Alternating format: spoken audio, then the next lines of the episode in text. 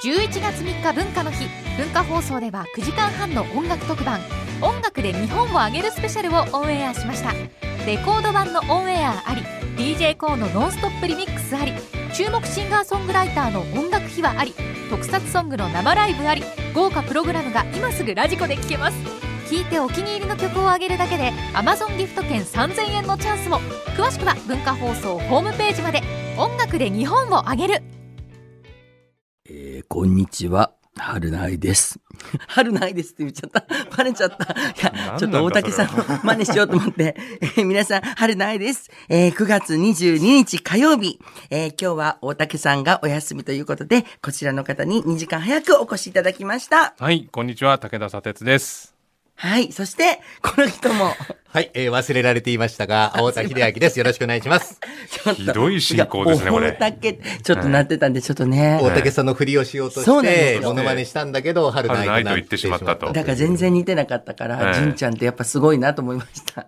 ああ、純さんの大竹誠さんもなんか微妙ですよね。微妙なー。でも今日来るまで全然今日大竹さんがお休みだってことすら知そうならなんかったんですよ。ここに来てびっくり。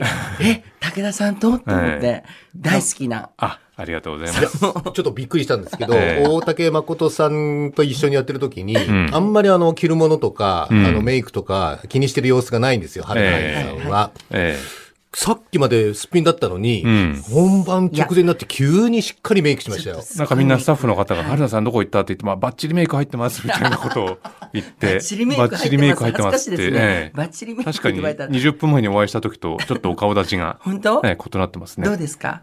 いや、素敵だな。ありがとう。その言葉が聞けただけで。この番組はでも毎回オープニングでどの曜日もなんか、ある種強制的に。そうですね、綺麗だの綺麗というあそうですか。やっぱ言ってもらったらね。ね、もう嬉しいんですよ。女性ってテンション上がる、この2時間どんだけ楽しいかもう。で、武田さんがやっぱりええ女性を褒めてくれるっていう、やっぱり普段からしてます？もう本当に自然にやってますよ、スマートにね。さっきあんまり自然じゃなかったええですけどもう自然。とやってますから。本当に、ええいや僕今日ね、だからその春菜さんと、まあ2時間ご一緒できるっていうことで、はいあの、家にですね、春菜さんの自伝がありましてこ、れ文庫本。ええあったんですか？これ。素晴らしきこの人生という。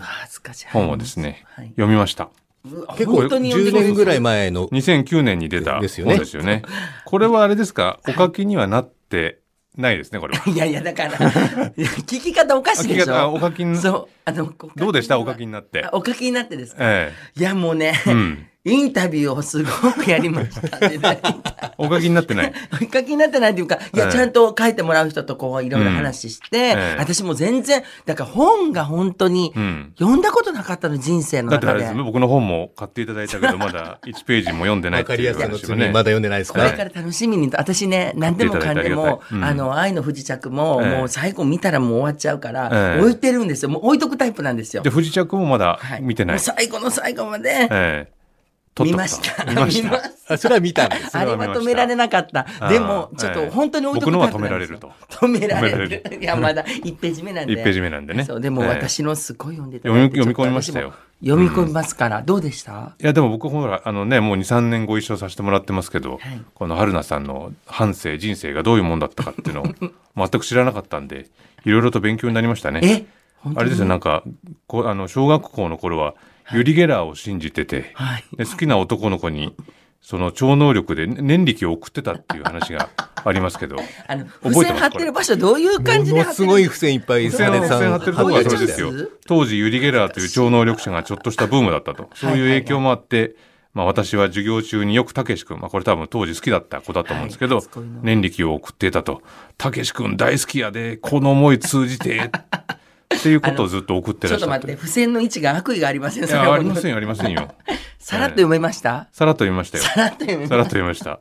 でもほら、あの、エアーややもね、この春菜さんがいやー、この世界で、こうね、こう知られることになったエアーヤムも、ポリープが原因だったんですね。た。あ、すごいちゃんと読んでいただいてありがとうございます。だからそれが、だから逆に声が出せないから、何か芸をしなくちゃいけなくなって、それをやらざるを得なかったと。そうですね。お店をやってる時にうん、生活費だったので、お店がええ全く出なかったので、うん口をパクパクしたら喜んでくれたっていうずっと流れてるアイドルのうんエアヤヤの。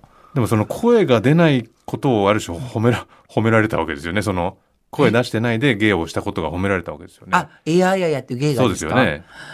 そうですね。ねでもそういうことですね。それなんかく悔しさっていうかなかったですだって今までこのアイドルにななりたかったみたいな。いやでも声が出ない時点で悔しかったですやっぱり、全く出なかったので、ああもう運も。それが悔しかったから、うん。でも出た時にはガラガラの声が出だしてあの、ええ。あやいやいやいやができた時には,、でも多分これは、うん。そういうな自分でなんかこうぶち当たった壁でうんできたことなんだなと思って、今ではでもそれが良かったもう今ガラガラになって良かったなと思ってガラガラガラになってよかったと。そう、うんなんか思いました。モーニング娘。のはい生んだ朝やんのボーカリストオーディションにはい年齢を詐称して応募してたんですね。はい。そのさ、取り調べみたいな。そのいや、興味あります、本当に。ありますよだってね、私もうちょっとさっきの話広げてくれるのかな思ったら、もう次の。いやいやいやいや本当に？朝やんのボーカリストオーディションこれ年齢偽って応募してたんですよね。そう、なんか、覚えてます？何かなるかなと思って、ありますよ。ええ太陽とシスコム。太陽とシスコムのオーディションに受けてたんですか？もう、それはもう、それは私結構それね、いいとこまで行って。いいとこまで行ったんですかってまあテレビの、驚くのもあれですけそう、ど。いいとこまで。だから、こういう方からも、うんなんかあの、来ましたみたいな感じではいはいとこっていうのはちょっとテレビに写真が出て実はこの人は、あの、元何々なんですよ、それ。多分、ああの、太条件が陽とシスコ。ムーンってなんか体操選手そう、とかね。元体あ操ー選手とか元なんとかとかね。そういう縛りがあったんですそうなんですオーディションを受で私はもうちょうどいいと思って、うん元男っていう、んなんかそういうのでもいいかなと思って送ったら、うん取り上げてもらったっていうことですね。ああ、じゃあそうか。じゃあモーニング娘。がそう流行って、その後の確か、また別のオーディションで。そうですよ。あじゃあ太陽とシスコムーンに入ってたかもしれないんですね。いやでも、はい私それ言うと、うん。ホリプロのスカウトキャラバンも送ってるんですよ。お、お。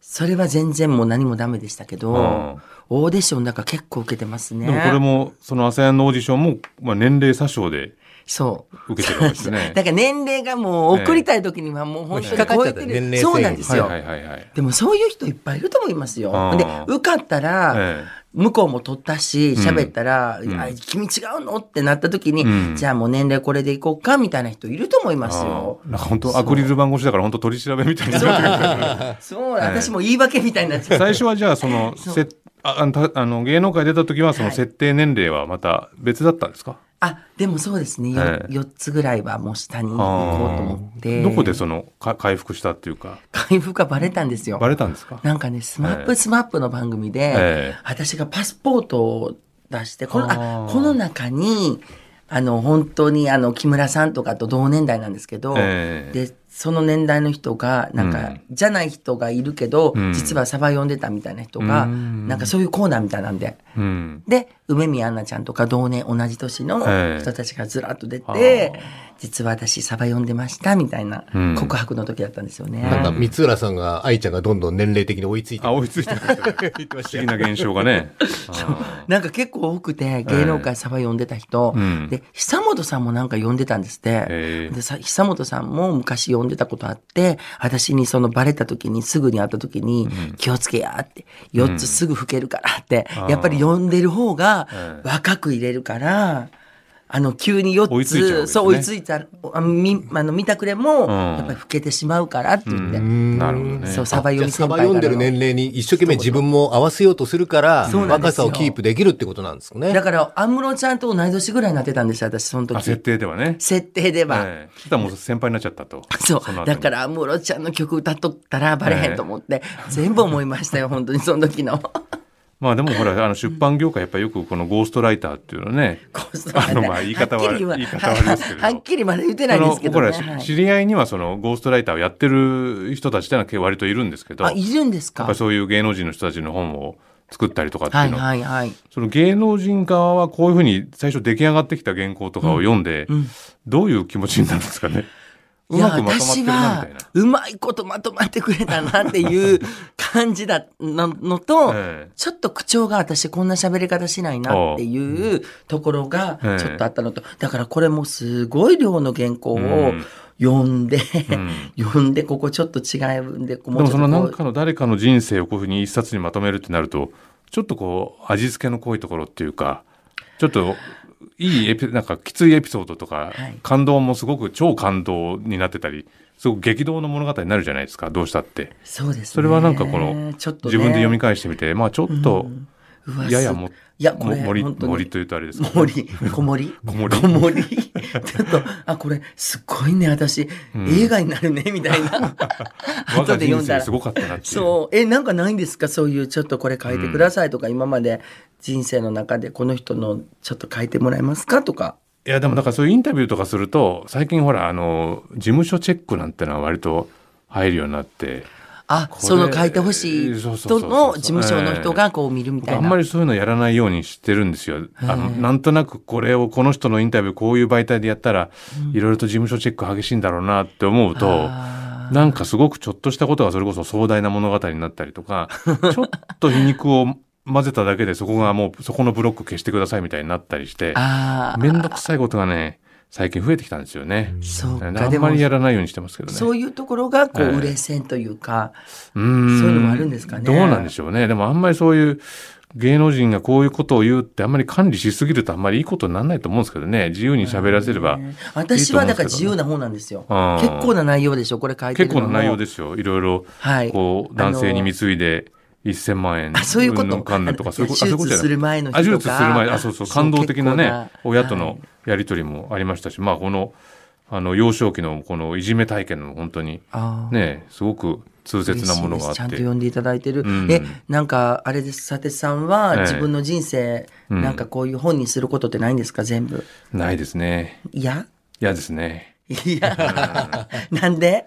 いや、でもなんかそれ、ちょっとこれだ、誰かにこれを読んでもらおうって思った時に、うん。多分なんか僕、盛る気がするんですよね。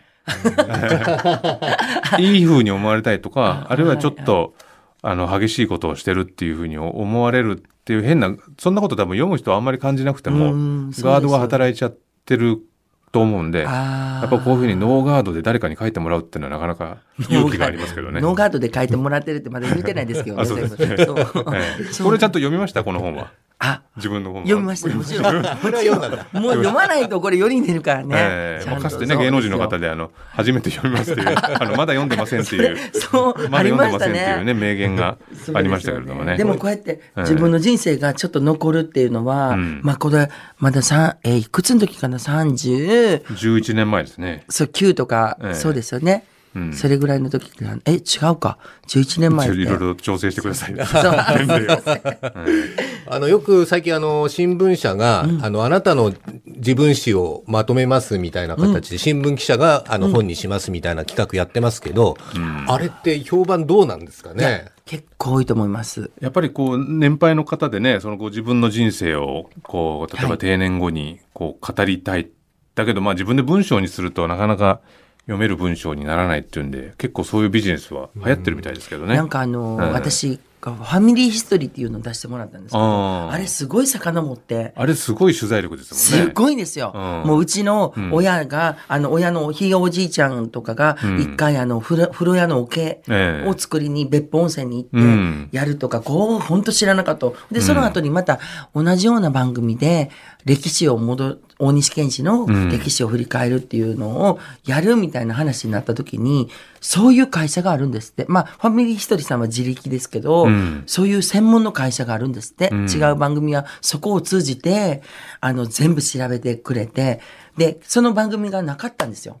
そしたらすっごいこんな、もう、え、厚さ30センチぐらいのいろんな資料を、家系図とかいろんな資料をコピーして一応でもあの調べたので、これどうぞみたいあ、な。くれたんですか？くれたんです。そういうのが一般であるんですって。うん。だからなんかあのー私ちょっと言葉で残ってるのの、ちょっと引っかかってるのがあるんですけど、なんか猫じゃないけども、こう死ぬ前にうん、こういろいろ自分の場所をこう辿るっていうので、最後にこうありつくみたいな話をなんか聞いたことあって、うん。だからなんか人も、こう最後にはこう自分のところをこう辿っていってみて、で最後死にたいような思いがあるんじゃないかみたいな。そうか。意外とあの、複雑な家庭環境に育った人って、うん。中には自分のルーツとか、どういう環境で生まれたかとかっていうのを知らないまま大人になるような方もいらっしゃるでしょうね。そういう方が、自分の歴史ちゃんと知りたいって言って調べてもらったりするっていうことは昨日ちょうどたまたまある人に会った時も、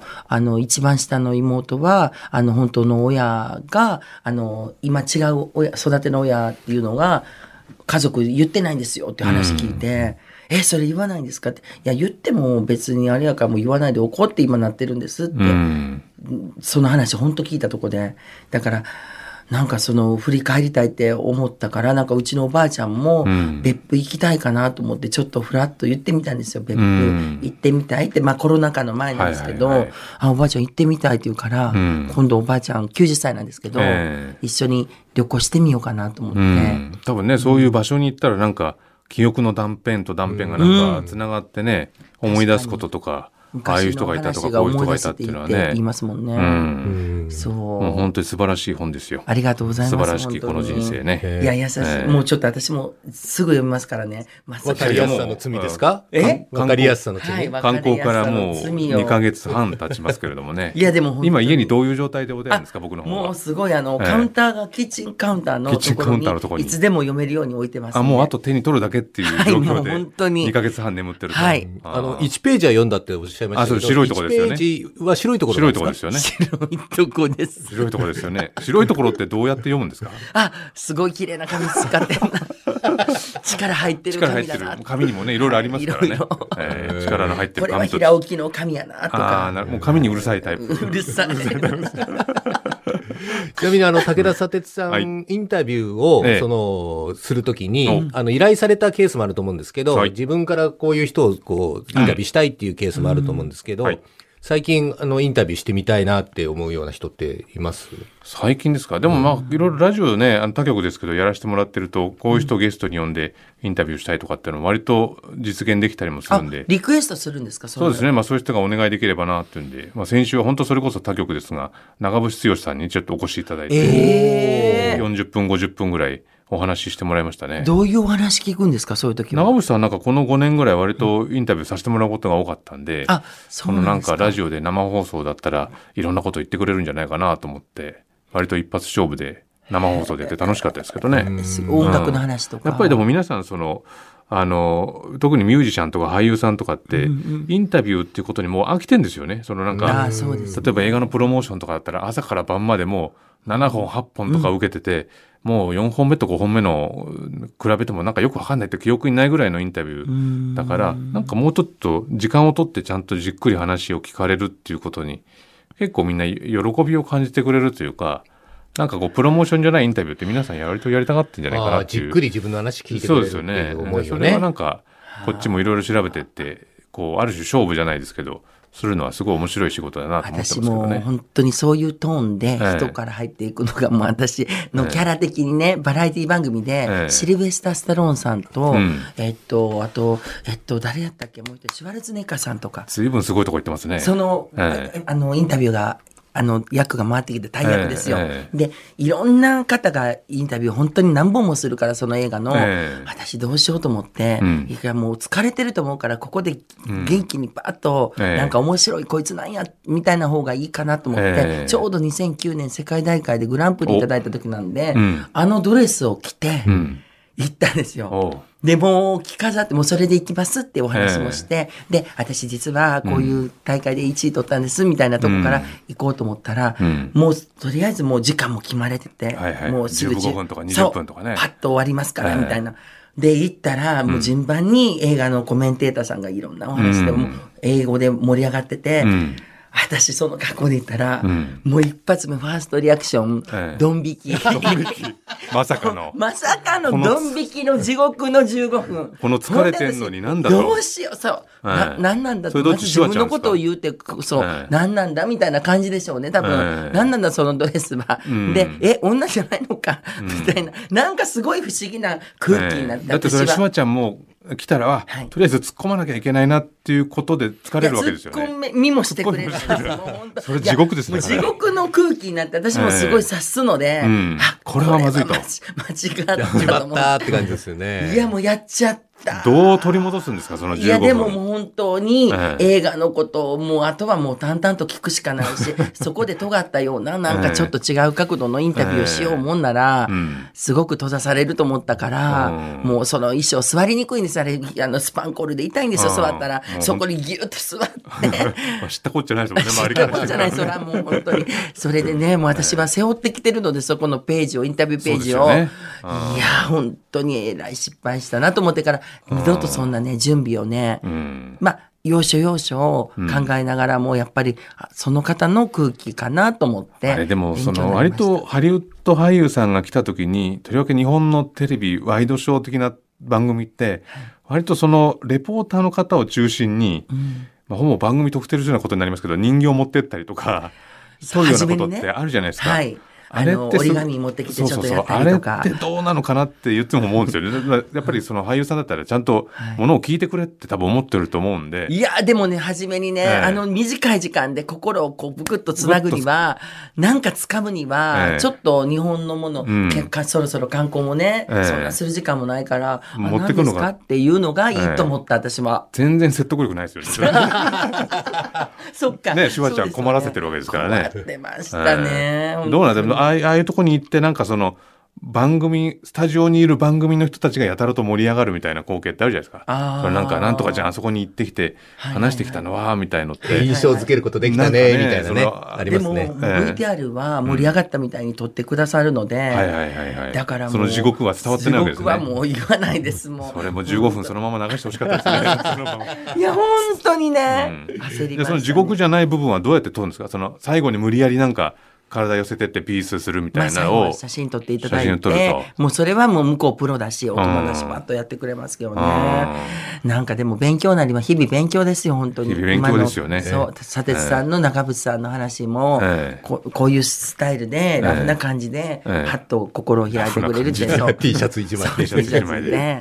そう、勉強になりますね。じゃあ今日もあのお二方とも3時半まで勉強を、ろしく勉強お願いします勉強しましょう。あの、はいしていただきたいと思いますけど、はい。じゃあちょっとあの今日読売新聞の安倍前総理のインタビュー記事を。真面目なやつ。ご紹介したいと思うんですけれども、あのーまあ、あー団長の思いでお辞めになったということですけれども、その後支持率がバーンという上がったので、はい。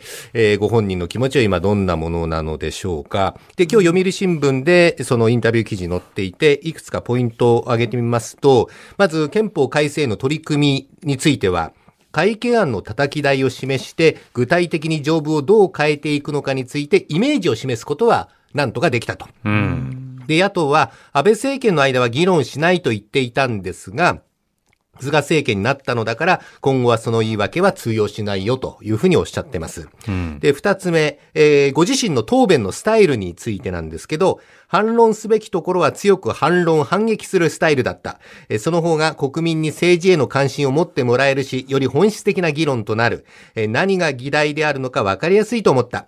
時に大人げないと言われたが、えー、カンカンガクガクの議論をしながら政策を戦わせることが政治家に課せられた使命ではないかというふうにおっしゃっています。えー三つ目、えー北朝鮮による拉致問題。えー安倍政権の取り組みによって拉致問題は国際的に認識されるようになった。もちろん解決できなかった悔しさはあるんでしょうけども。トランプ大統領、中国の習近平国家主席から北朝鮮の金正恩朝鮮労働党委員長に私の考えを伝えてもらっている。菅総理にも全力で取り組んでいただけると思うと。主にこんなようなことを語っているインタビューが読売新聞に載っております。まあ、安倍さんがね、あの、あの総理大臣辞める時の、まあ、会見でね、その自分ができなかったっていうことを3つ挙げて、拉致問題の解決と、まあ、北方領土の問題と、まあ、憲法改正のことが、まあ、できませんでしたっていうふうにおっしゃったんですけれども、このインタビューを読むとね、その会見については、イメージを示せたと。んまあ、この読売の見出しにも会見イメージ示せたっていうふうに書かれてますけれども、イメージを示すって何なんでしょうね。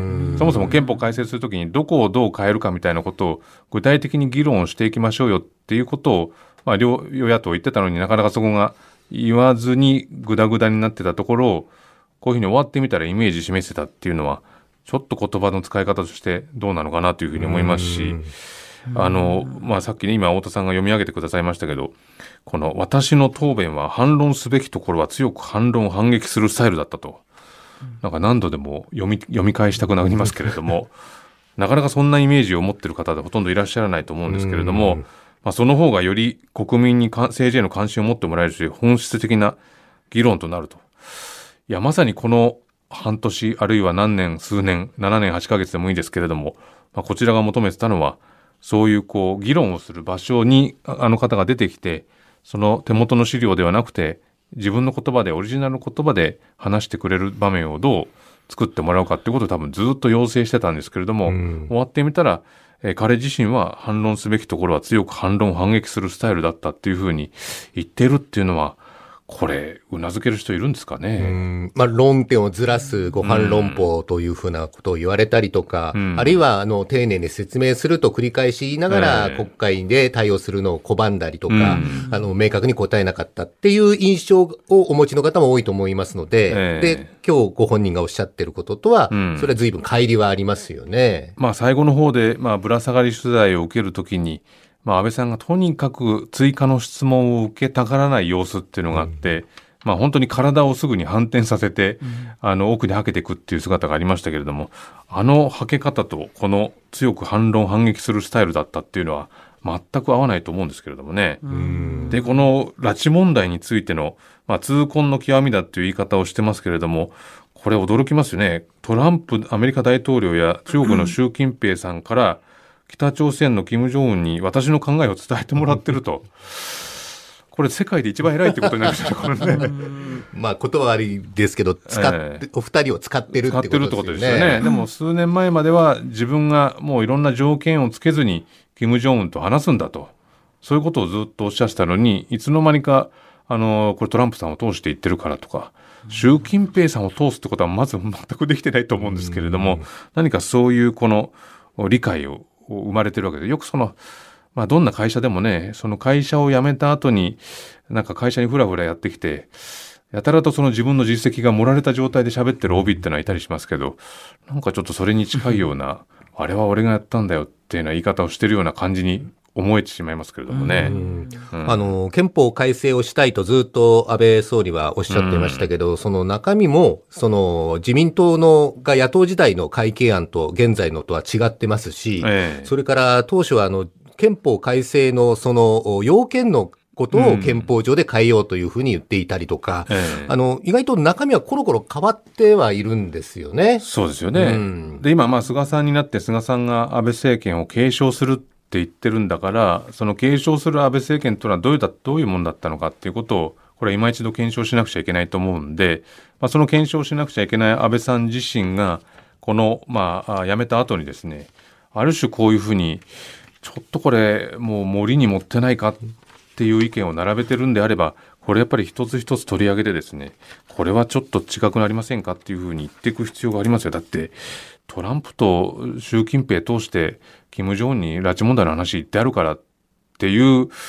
この7年8ヶ月のまとめはどう考えてもおかしいですよね。うん、えー、続いては産経新聞の記事ですが、まあ、あの、菅政権に託された課題っていうのはたくさんありまして、その少子高齢化っていうのも大きな課題だと思うんですが、はい、あの、内閣府が少子化対策の一環として、新婚世帯の家賃や敷金、礼金、引っ越し代など、新しい生活にかかる費用について、来年度から60万円を上限に補助する方針を固めたと。うん、現行額は30万円ですから倍増ですね。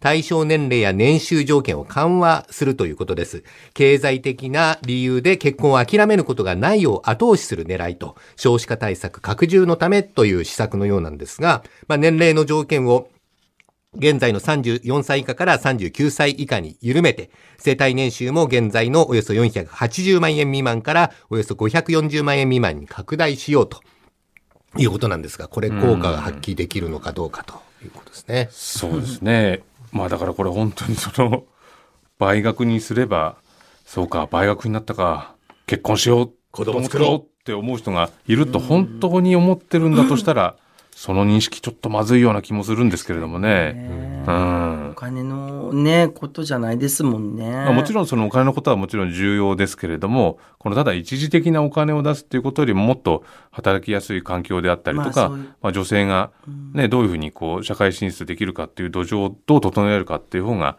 重要だと思うんで、でしかもまあこれ、いろんな自治体がどこでもできるっていうわけではなくて、えーこれ現時点で内閣府の集計では280市町村で、えーまあ15%程度だっていうことなんで、まあその住んでる場所によってもね、これができるできないっていうのがどうやら出てくるようなんで、まあ、補助額の半分が現在は自治体負担となっているのでね。えーためらうところもあると。だから内閣府が補助率を3分の2に引き上げる方針も固めているということですけど。このまあ安倍政権下で女性活躍っていうのはずっとこの看板としてね掲げられていて、まあその2020年にまあ指導的地位にいる立場の人をまあ30%女性にするっていうのをこれずっと言い続けてきたわけですけれども、まあそれが今年になってまあ言ってみればいやまあやっぱ無理でしたっていうことでそれ取り下げちゃったわけですけれども、ね先送りにして曖昧な目標にしちゃいましてね。で次に、えー何年という数値をあの設定するでもなく、ダメでしたなんていうふうに言ってるわけですよね。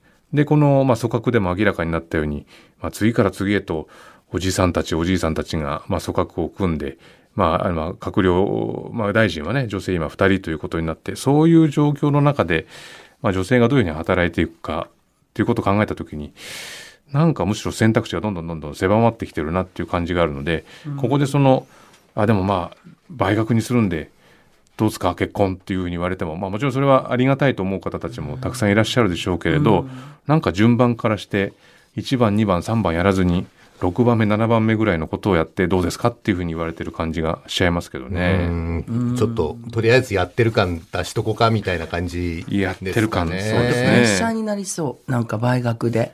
そのね、子そうですね作りっていうので、ええだってそうね、うん誰もがそうじゃないところをね。そうですよねおっしゃる通りですね。だからまあ、結婚しても別に子供持つとか持たないとかっていうのはそれぞれの判断でしょうし、もうしたいと思っても持てない家庭もたくさんいらっしゃるわけなんでよし子供増やそうじゃあ新婚家庭よろしくなっていうこの倍払うからっていうのはが。国からこういうのが出てくるっていうこと自体にもちょっと警戒心は持った方がいい気がしますよね。まあ、まだまだ取り上げたい問題いっぱいあるんですけれども、はいあの、まあ、今日は3時半まで武田砂鉄さんいらっしゃいますので、はいえーもしこんなことを取り上げてほしいということがありましたら、またメール、ファックスをお寄せいただきたいと思います。はい。えーそれでは、愛ちゃんそろそろ。はい、いきます。えーっと、それでは、今日も始めましょう。